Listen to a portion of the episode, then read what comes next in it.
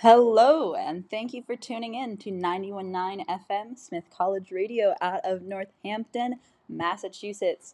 Um, my name is Shannon, and this is a pre recorded broadcast of local lo fi and lesser known two hours of Indian esoterica from Western Mass and beyond. Today, I am so excited to bring you a very special installment of local lo fi and lesser known that is uh, yet another generous interpret or liberal interpretation of uh, of the theme here.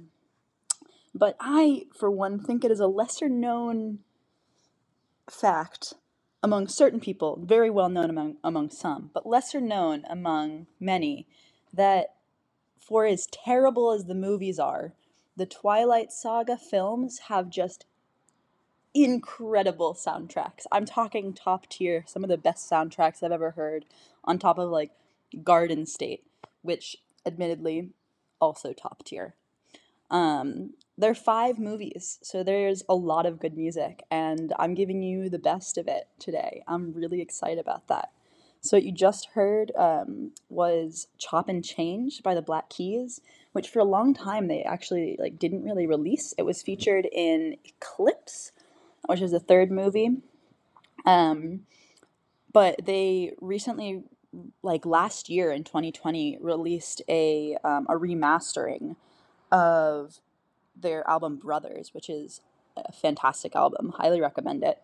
Um, I'm I haven't listened to the remastered version yet, but the original is is really just a, a perfect album. Some might say, maybe not perfect, but pretty close. I think. Um, and they oh sorry didn't mean to start playing a song right there.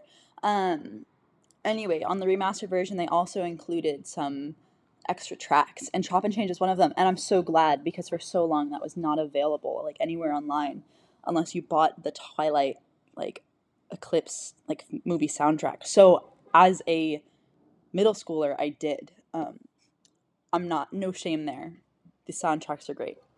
Anyway um, coming up next, we have Shooting the Moon by OK Go, and then we're going to have some Death Cab for Cutie, some Hurricane Bells. So stick around for this really fun theme. I'm really excited about it.